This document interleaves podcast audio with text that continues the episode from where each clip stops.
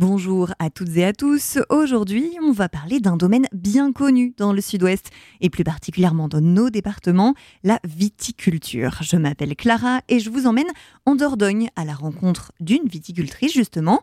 On fera aussi un petit tour en Gironde pour évoquer le no-tourisme qui se réinvente et on va aussi parler de la situation compliquée de la profession en ce moment. D'ailleurs, c'est même par ça que l'on va commencer. Alors, ce n'est pas forcément évident au premier abord, mais la guerre en Ukraine a des conséquences sur l'univers du vin Écoutez, Laurence Métiffé, elle est gérante du domaine du Haut-Montlon. Oui, il y a un impact ben, par rapport à certaines fournitures. Donc, on a la matière première pour le verre, la matière première pour les cartons.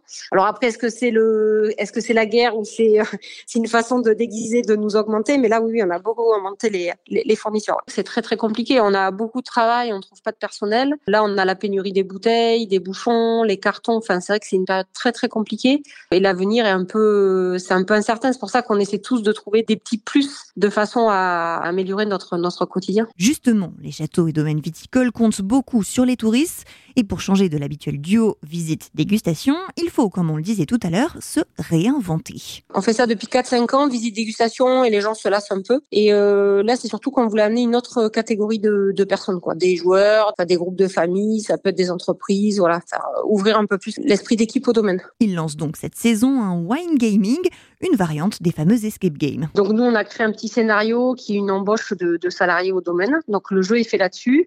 On doit répondre à 8 ou 9 jeux et chaque jeu euh, amène un petit symbole et ce symbole se met sur un crypte qui débloque une bouteille de vin. Vous pouvez être euh, complètement néophyte en vin, il n'y a pas de souci là-dessus. C'est des jeux très très simples. On peut être entre 4 et 8 personnes, donc ça dure 1h30. Et au niveau de l'âge, donc par rapport au vin, il y a de la dégustation, donc il faut être majeur. Mais on accepte les enfants à partir de 12 ans accompagnés des parents et après libre euh, libre aux parents de, de faire déguster ou passer des fioles. Hein. donc c'est 12 centilitres, c'est très très light. Quoi. Il y a deux ou trois jeux où en fait vous dégustez des vins et vous devez trouver par exemple le cépage, vous devez trouver s'il est boisé ou pas. Voilà, il y a des énigmes là-dessus. Et en cas de victoire, il y a bien une récompense qui attend les joueurs. Eh bien oui, s'ils gagnent, ils repartent à la bouteille de vin. Il faut arriver à défaire le, à bien la défaire et vous repartez avec une bouteille de vin. Depuis la crise sanitaire, il a fallu changer quelques habitudes. On essaie de faire un peu plus de no tourisme que, que l'année dernière et euh, j'ai trouvé le concept plutôt sympa et rigolo et de permettre aux gens ben, de, à la fois d'être éducatifs et de découvrir notre, notre vignoble. Quoi. On fait beaucoup de salons et on voudrait un petit peu se libérer des salons et accueillir plus de monde au domaine. Parce qu'en fait, les salons, ça devient un petit peu compliqué. Depuis le Covid, on a beaucoup moins de fréquentation et euh, voilà, ça, ça coûte cher aujourd'hui entre le gasoil, les frais du salon, l'hôtel, le déplacement. Enfin voilà, nous, on n'est pas là pendant deux, trois jours avec mon mari et ça,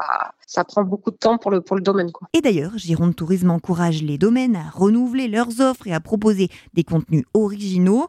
C'est ce que nous explique Romain Bertrand en charge de l'œnotourisme. On a à cœur de favoriser, de mettre en lumière tout ce qui va différencier euh, la destination par rapport à une autre. Donc c'est vrai qu'on a cette force d'émulation aussi d'entraîner les châteaux à être le plus innovant possible ou le plus euh, imaginatif possible dans la création de leur offre. Et sachez que Gironde Tourisme a même dédié un site et un média à ces offres dites hors des sentiers battus. Nous, en termes de communication, on a un média qui s'appelle Pulp, qui recense l'ensemble de l'offre no touristique euh, sur le vignoble bordelais et euh, qui euh, va chercher à, à, mettre en avant tout le caractère un peu insolite et euh, inégalable du vignoble bordelais. Dans le vignoble bordelais, l'offre touristique a fortement évolué ces dernières années, toujours d'après Romain Bertrand. On est quand même passé euh, depuis une dizaine d'années de la simple euh, visite de chez ou de la dégustation très classique, qui était voilà, qui, reste quand même un, fondamental, mais on, on, essaye de dépasser ça en essayant de montrer non pas que le vignoble soit ou l'activité de vin soit juste une activité de dégustation, mais que ce soit vraiment un caractère identitaire qui permette de découvrir la région